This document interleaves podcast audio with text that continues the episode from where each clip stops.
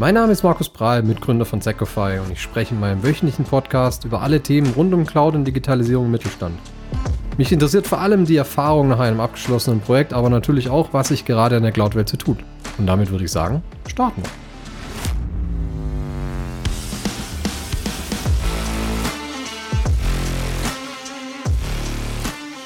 Ich habe natürlich nicht nur das Vergnügen, mit unseren Kunden zusammenzuarbeiten, sondern ich kümmere mich natürlich auch um unser eigenes Unternehmen. Habe da natürlich auch viele Aufgaben und ist natürlich manchmal auch wie ein Kunde. Deswegen habe ich mich jetzt mit einem Recruiter unterhalten, Jan Randy, der selber einen Podcast hat, wo wir uns viele Fragen gestellt haben rund um das Thema, äh, was bedeutet Recruiting überhaupt? Wie kriege ich Leute? Was ist der Unterschied zwischen verschiedenen Altersklassen, sage ich einfach mal? Und was spielt an Kultur in dieses Thema mit rein. Ein sehr spannendes Thema, ein Thema, das uns, glaube ich, gerade alle umtreibt. Und deswegen möchte ich auch gar nicht viel weiter sagen, außer direkt jetzt die Aufnahme starten zu lassen. Herzlich willkommen zu Ask the CEO im Recruiting ist Chefsache Podcast. Ich habe mir heute wieder einen CEO-Gast geschnappt, nämlich Markus Prahl. Markus, du bist Geschäftsführer von, und jetzt hoffe ich, sage sag ich den Namen nicht falsch, ne? Sequify, habe ich gesagt. Hätte ich gesagt. Sequify. Ja, wir haben uns sogar schon auf die Pullis in Lautschrift draufschreiben lassen. ja, sehr clever, sehr clever. Ihr seid eine Firma mit ca. 15 Mitarbeitenden. Was genau ihr macht, wirst du uns gleich erzählen. Und dann freue ich mhm. mich, wenn ich dich mit meinen Fragen auseinandernehmen kann. ich bin schon sehr gespannt. Ja, Herzlich du, ähm, willkommen. Ja, vielen, vielen Dank. Ich freue mich schon drauf, heute mit dir äh, durch die nächste ja, grobe halbe Stunde durchzugehen.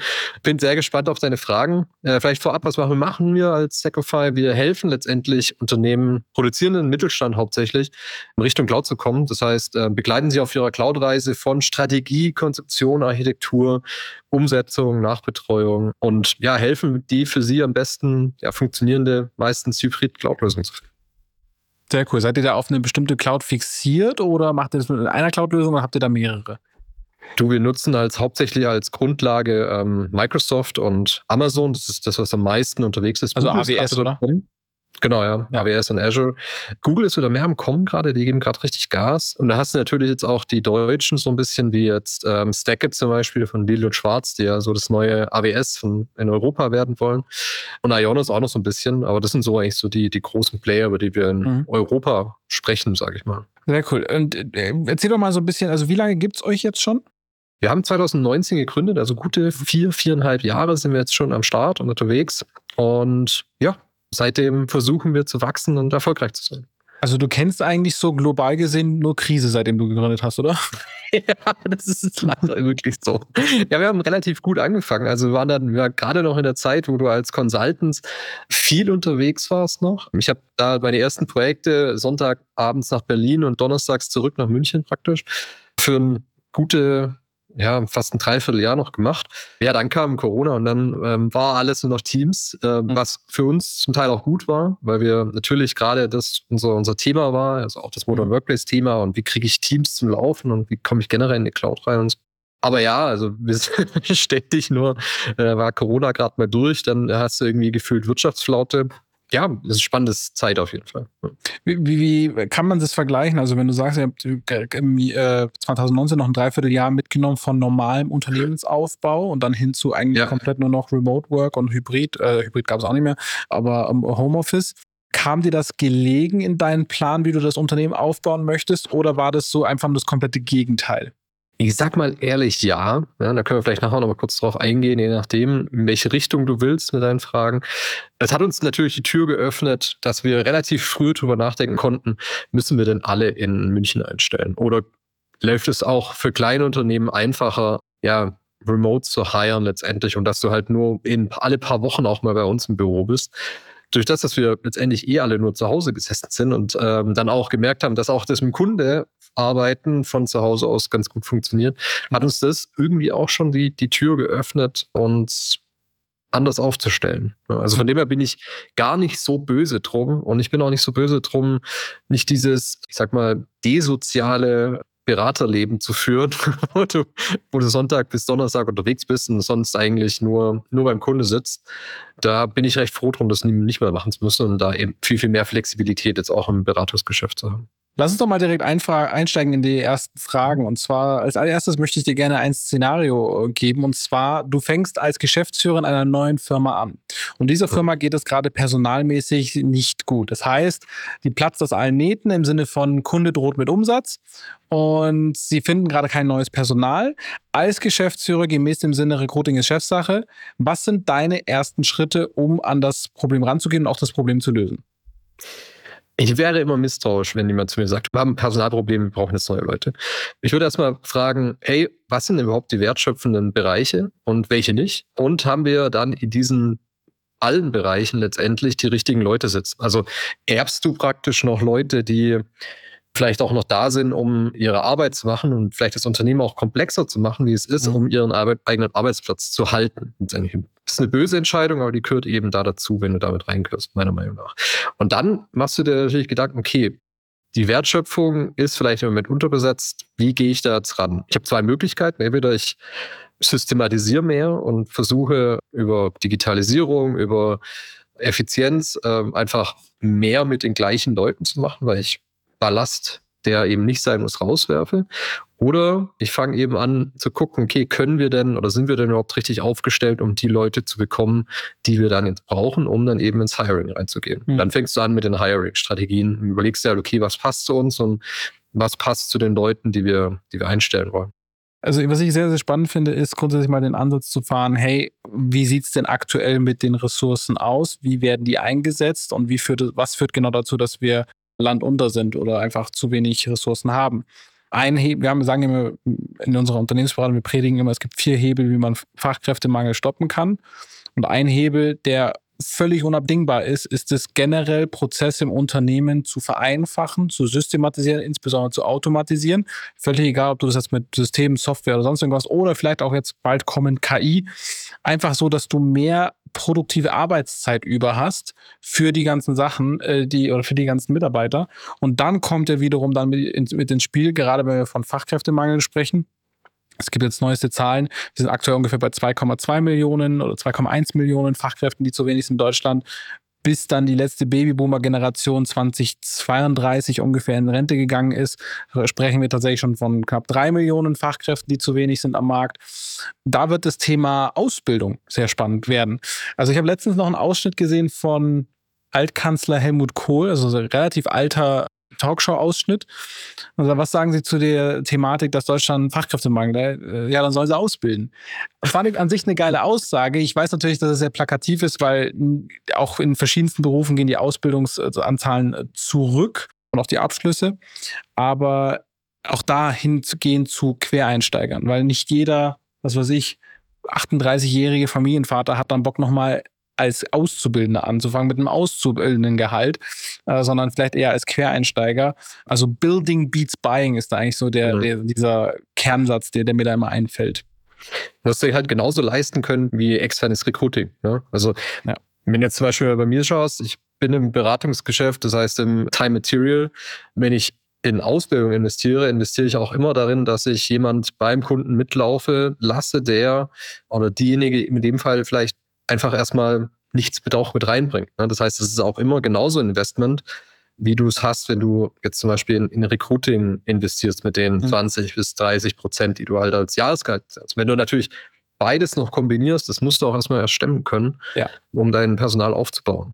Lass uns doch mal direkt auf das Thema Fachkräftemangel eingehen. Und zwar vervollständige mal den Satz. Mein Weg aus dem Fachkräftemangel raus ist mein Unternehmen so aufzustellen, dass es attraktiv ist für die Mitarbeiter, die ich brauche und suche.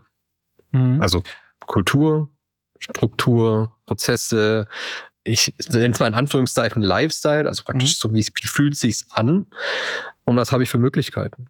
Ich habe gerade fünf Minuten, bevor wir unseren Termin gestartet haben, habe ich noch eine Instagram-Story aufgezeichnet. Und mhm. da habe ich gesagt, es ist faszinierend, wie Social Media funktioniert.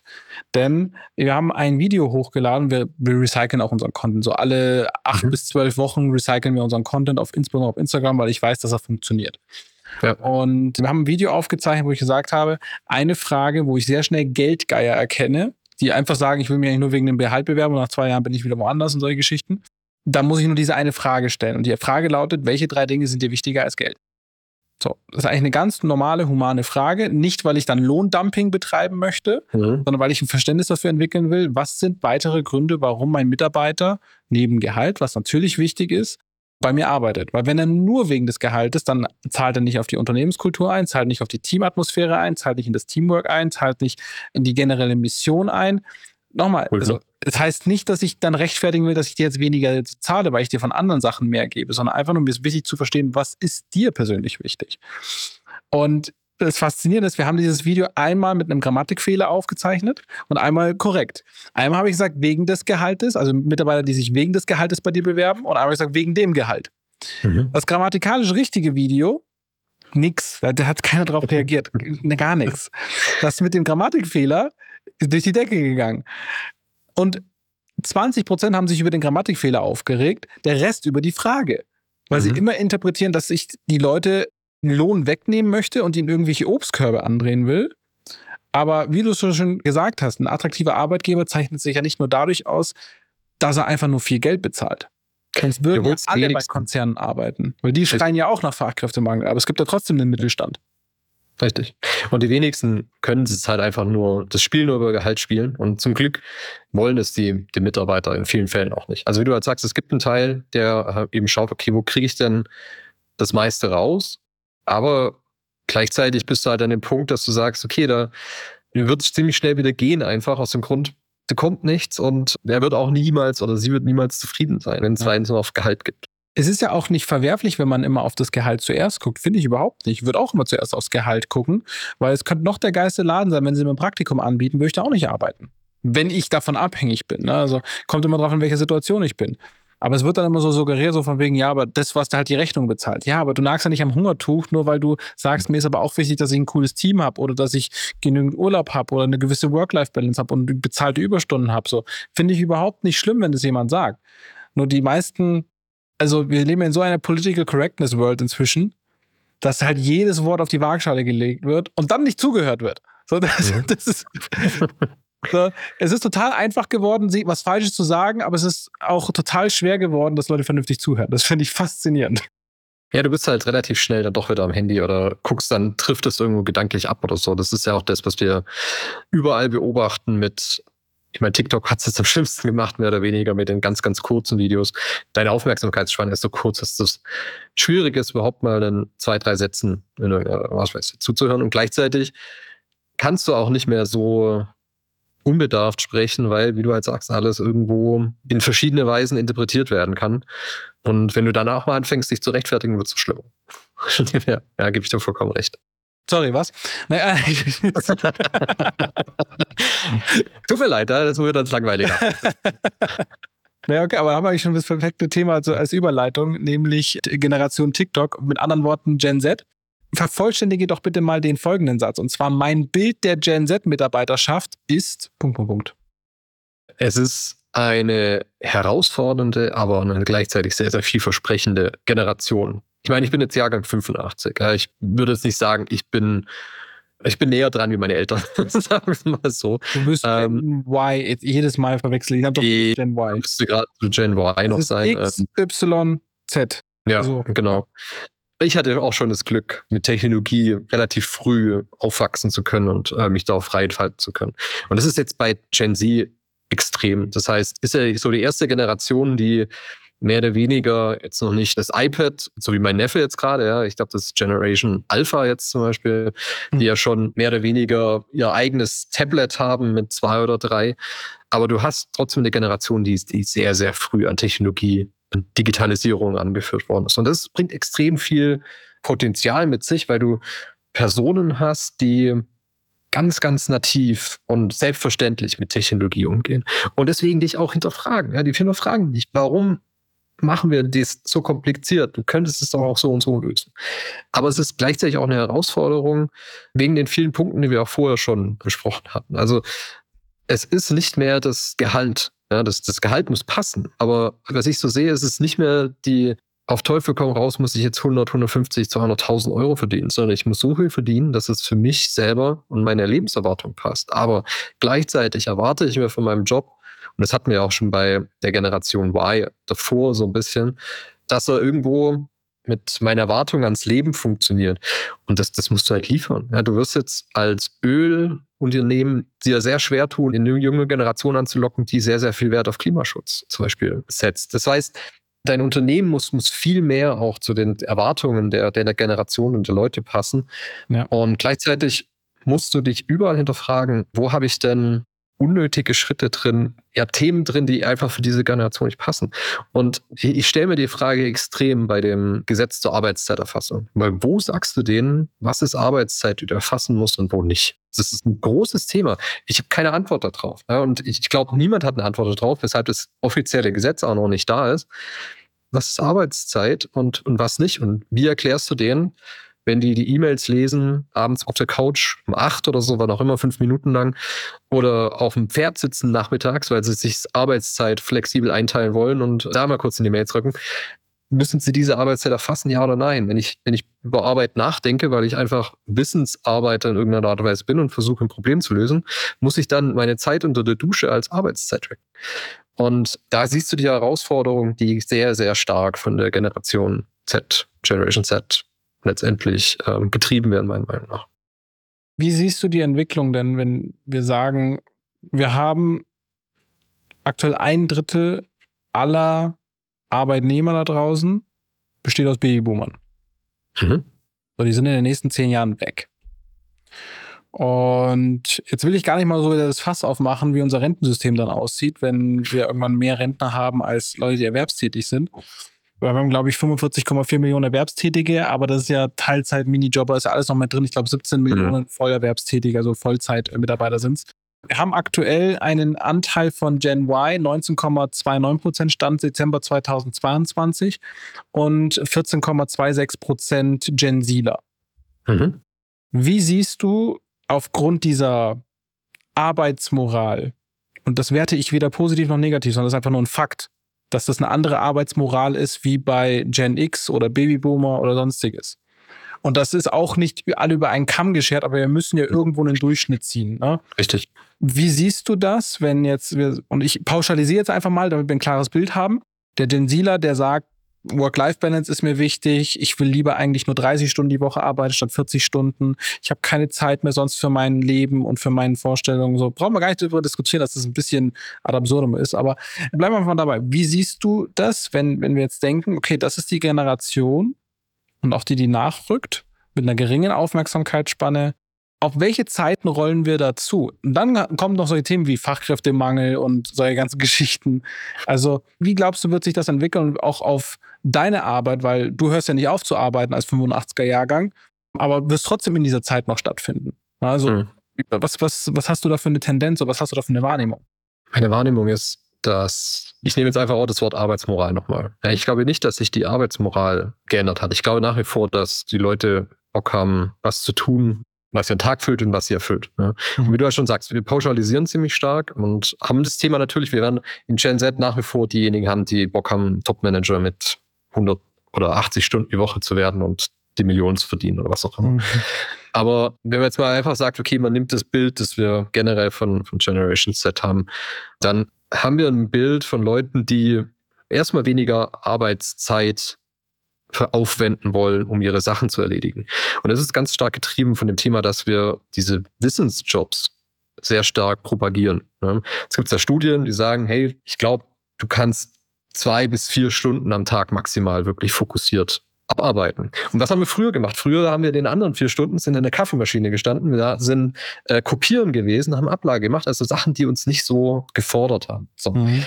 Jetzt haben wir einen Punkt erreicht, wo wir diese, zumindest in den Bürojobs, und das müssen wir abgrenzen, das ist was anderes zu den ganzen anderen Jobs, die wir natürlich in irgendeiner Art und Weise auch noch machen müssen. Aber wenn wir jetzt mal die Bürojobs sehen, ist die, diese ganzen Thematiken haben wir großteils automatisiert, weggelegt, abgeschafft. Ne? Da gibt's nicht mehr.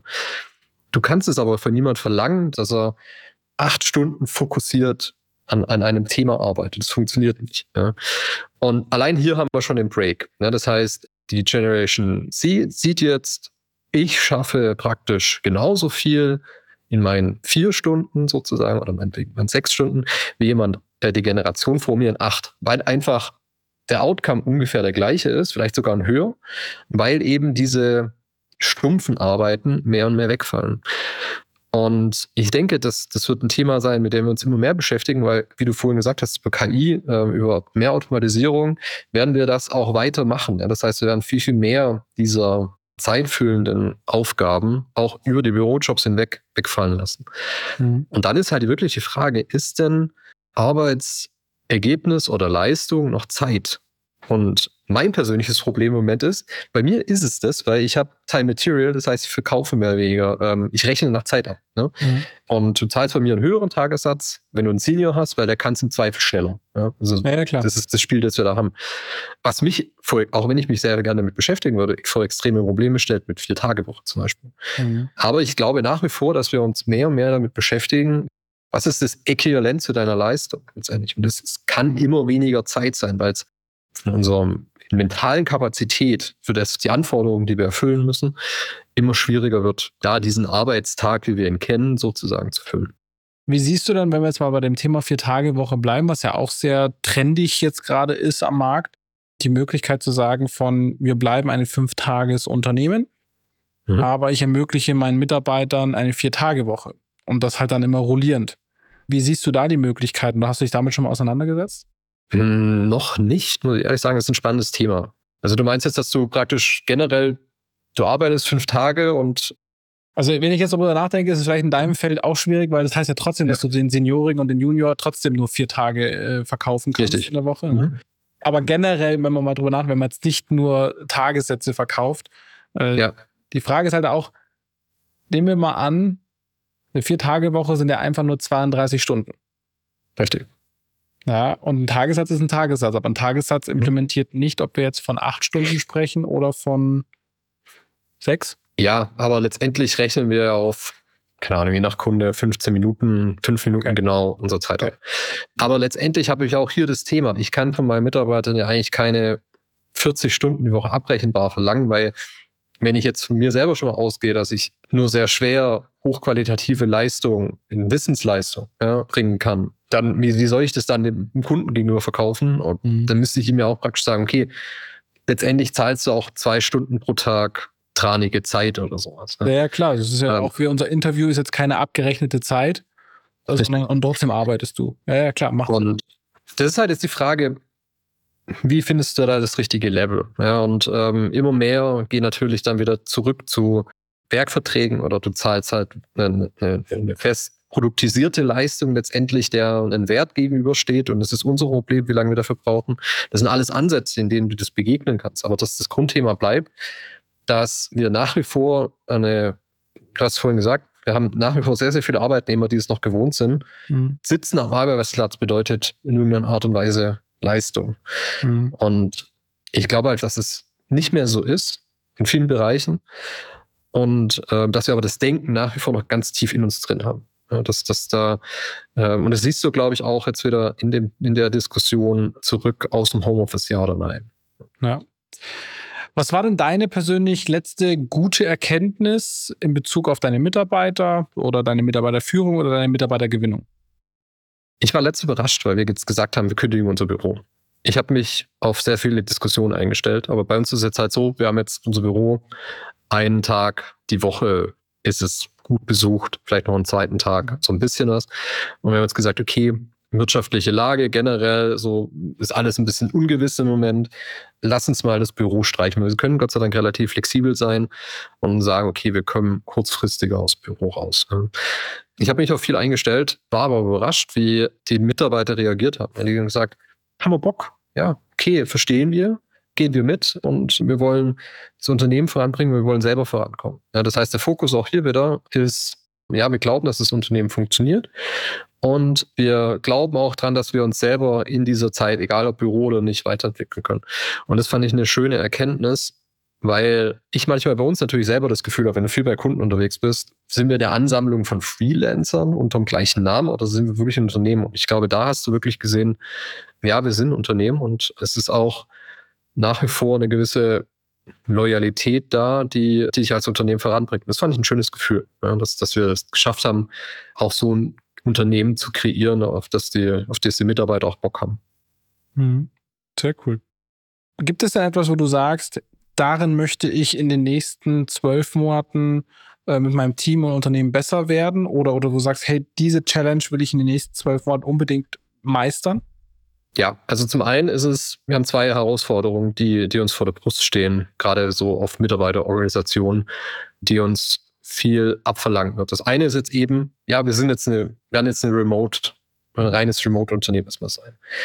Da wird es viele, viele Themen auch geben, wo wir nicht genau wissen, wie reagieren. Wie kommst du zusammen? Wo kommst du zusammen? Wie oft? Mhm. Wie schaffst du es eben, dass es nicht auseinanderfällt? Und diese ganzen Themen, die du jetzt halt gerade liest, auch mit, warum Homeoffice abgeschafft wird, denen müssen wir irgendwie begegnen. Ja, das heißt, wie schaffst du es eben nach wie vor, ein Unternehmen so beieinander zu haben, dass es sich als ein Unternehmen anfühlt, dass die Leute auch zusammenkommen, dass die Leute sich austauschen nach wie vor.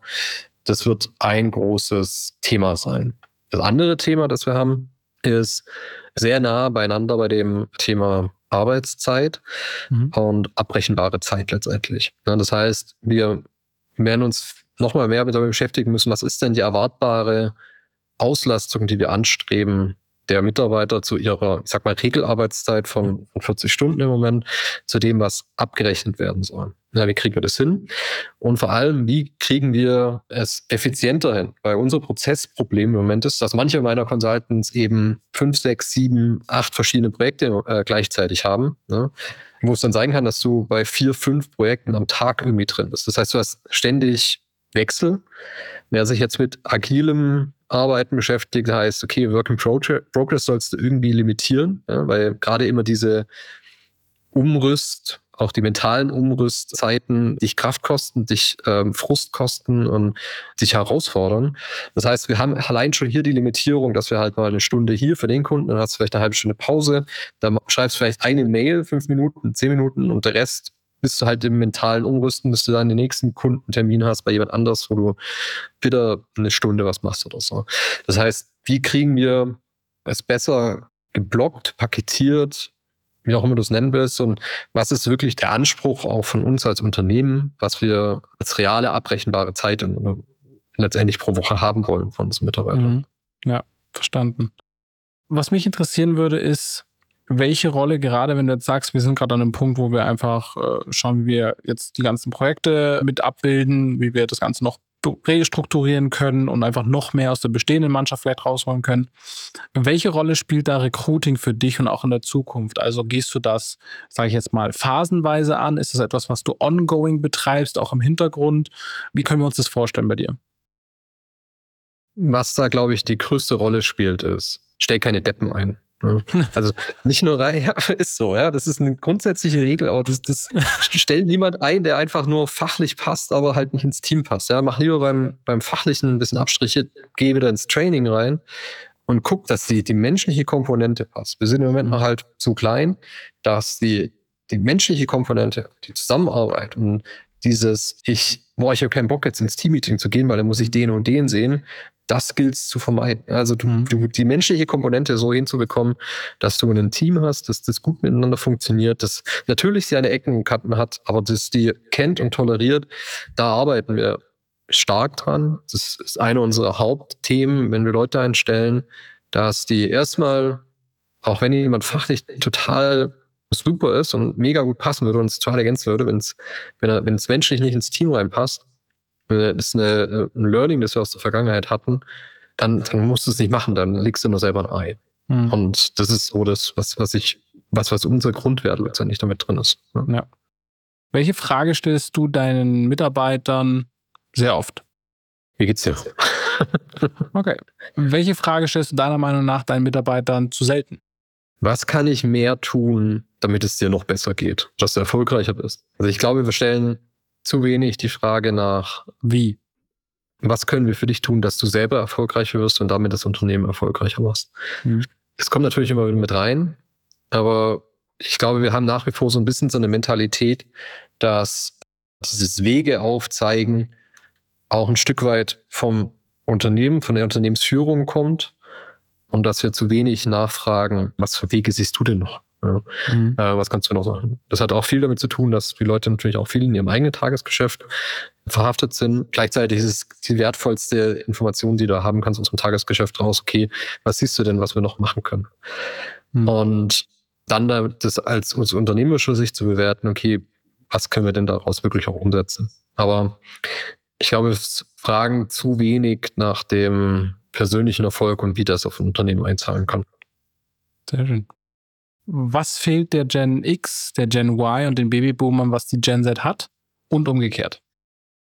Hatten wir vieles schon davon. Ja? Also ich liebe diese digitale Verhaftung. Ja? Herausforderung und Chance zugleich, dass du viel, dass, dass die Generation Z viel, viel offener ist für Neuerungen, für Änderungen, für Ideen, für äh, lassen wir das schnell ausprobieren, lassen wir das schnell ausprobieren.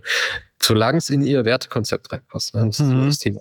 Das ist, ja. glaube ich, die Unterscheidung. Die Und das, wenn, das wandelt sich gefühlt jeden Monat. Richtig. Ich meine, wir, hat, wir haben auch zwei, drei von Generation Z bei uns im Team. Ja. Ich habe letzt gefragt, weil wir auch stark an Positionierung arbeiten, in welchen Branchen wollt ihr denn arbeiten, wenn ihr es euch aussuchen, aussuchen könnt? Und alle haben gesagt, irgendwie, hab nichts Illegales. ich so, okay, das ist nicht die Frage. Ja? Ich meine, es ist klar, dass irgendwo jetzt anfangen mit der Mafia zu arbeiten oder so. Aber ich meine, das zeigt auch schon mal wieder das, das, das Verständnis letztendlich. Hey, okay, ich will nichts Illegales machen. Oder ich will nichts in der Waffenindustrie machen. Oder in der, in der Öl- oder Mining. Ja, oder wir haben auch vegane Kollegen, die jetzt sagen, ich muss jetzt nicht irgendwo in ähm, für Tierproduktunternehmen arbeiten. Das nimmst du mit und das ist das, was steuert. Und ich glaube, das ist bei den älteren Generationen anders. Da bist du mehr darauf, ist äh, Hauptsache die eher, also du hast Generation Y, die ja eher darauf guckt, okay, wie bin ich auch vielleicht selber erfolgreich und wie passt das mit mir zusammen? Und je weiter du zurückgehst, umso mehr ist es, okay, wie, wie kann ich damit selber vorankommen in Form von, wie kann ich damit Geld verdienen? Ja. Und ich glaube, das ist so der, der Wechsel, den du da über die Zeit hast, mit dem du da letztendlich auch umgehen musst.